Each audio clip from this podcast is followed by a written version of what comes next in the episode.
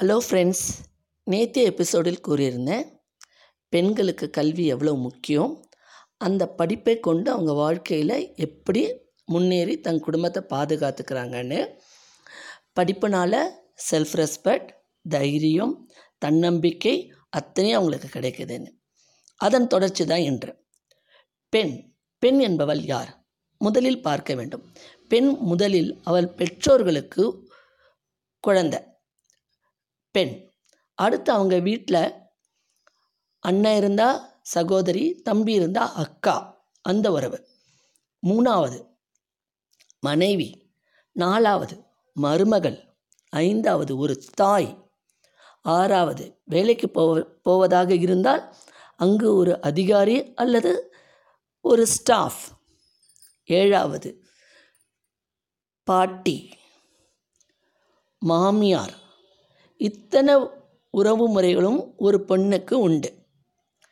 இல்லையா? அதனால தான் பெண்ணை சக்தியின் உருவமாக வழிபடுகிறோம். போன வாரம் தான் நவராத்திரி போச்சு. ஒம்பது நாள் நவராத்திரி கொண்டாடினோம். பெண்களை மனதில் நினைத்து கொண்டு தான் பெண்களுக்கு தான் முக்கியத்துவம் நவராத்திரியில். பெண்கள் எப்போவும் வேலையை சுறுசுறுப்பாக செய்வாங்க வேகமாக செய்வாங்க ஃபாஸ்ட்டாக செய்வாங்க. அவங்க அளவுக்கு ஜென்ஸ் செய்ய முடியாது. அந்த அளவுக்கு ஃபாஸ்ட்டாக பண்ணுவாங்க. அதனால தான் சக்தியின் சொரூபமாக பெண்களை நாம் வழிபடுகிறோம். ஆண்களுக்கு ஒரு ராத்திரி தான் சிவராத்திரி. ஆனால் இக்கால பெண்களுக்கு கிடைக்கும் பெ பெயர் என்னவென்றால் கோபக்காரி பிடிவாதக்காரி. இக்கால் இக்கால பெண்ணை தன் மகனுக்கு திருமணம் முடிக்கவே பயமாக இருக்கிறது என்று சிலர் பயப்படுகிறார்கள். அது தேவையில்லை.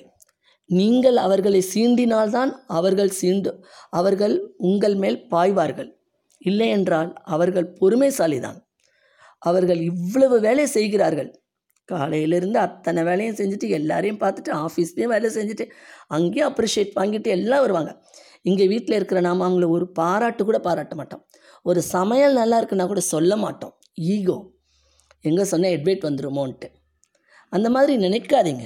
ஒத்தருக்கு ஒருத்தர் விட்டு கொடுத்து அட்ஜஸ்ட் பண்ணி அன்பாக இருக்கிறது தான் வாழ்க்கை.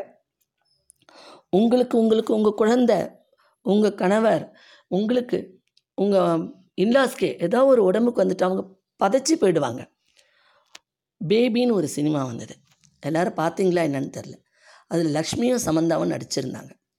அதில் சமந்தா கேரக்டர் எனக்கு ரொம்ப பிடிச்சது. லக்ஷ்மி தான் சமந்தாவாக மாறிடுவாங்க. அவன் பையன் அவன் பையன் வந்து அவங்க அம்மாவை கடன் தேடிட்டுருப்பான் அப்போ அவங்க வந்து ஃப்ரெண்டு வீட்டுக்கு வருவார் அவர். அப்போ அவரோட ஷூவை வாசலில் வச்சுருப்பார். அந்த அம்மா வாசலில் தான் இருக்கும் மறைஞ்சிட்டு இருக்கும். பையன் கண்ணுக்கு தெரிய மாட்டாங்க காமிச்சிக்க மாட்டாங்க. ஆனால் அந்த வாசலில் இருக்கிற ஷூவை அழுக்காக இருக்குன்னு தன்னோட சுடிதாரில் அப்படியே போட்டு தொடச்சி விடுவாங்க. அதுதான் தாய். அந் பையனுக்கும் அம்மா மேலே பாசம் இருக்குது ஏதோ ஒரு காலகட்டத்தில் அவங்க ரெண்டு பேரும் பிரிஞ்சிருக்காங்க எனக்கு ஃபுல்லாக டீட்டெயில்ஸ் தெரியல.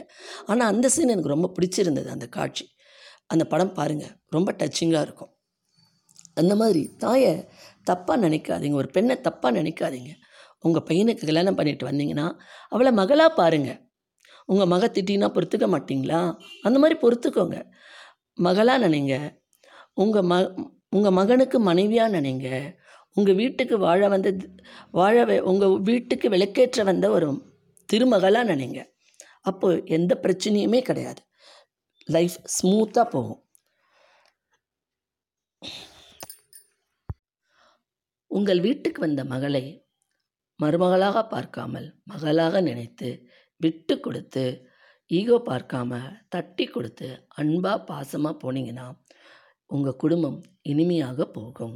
உங்கள் வாழ்க்கையில் எந்தவித பிரச்சனையும் வராது. பெண்களின் சிறப்பை பற்றி எனக்கு தெரிந்ததை கூறினேன். உங்களுக்கு இந்த மெசேஜ் பிடித்திருக்கும் என்று நினைக்கிறேன்.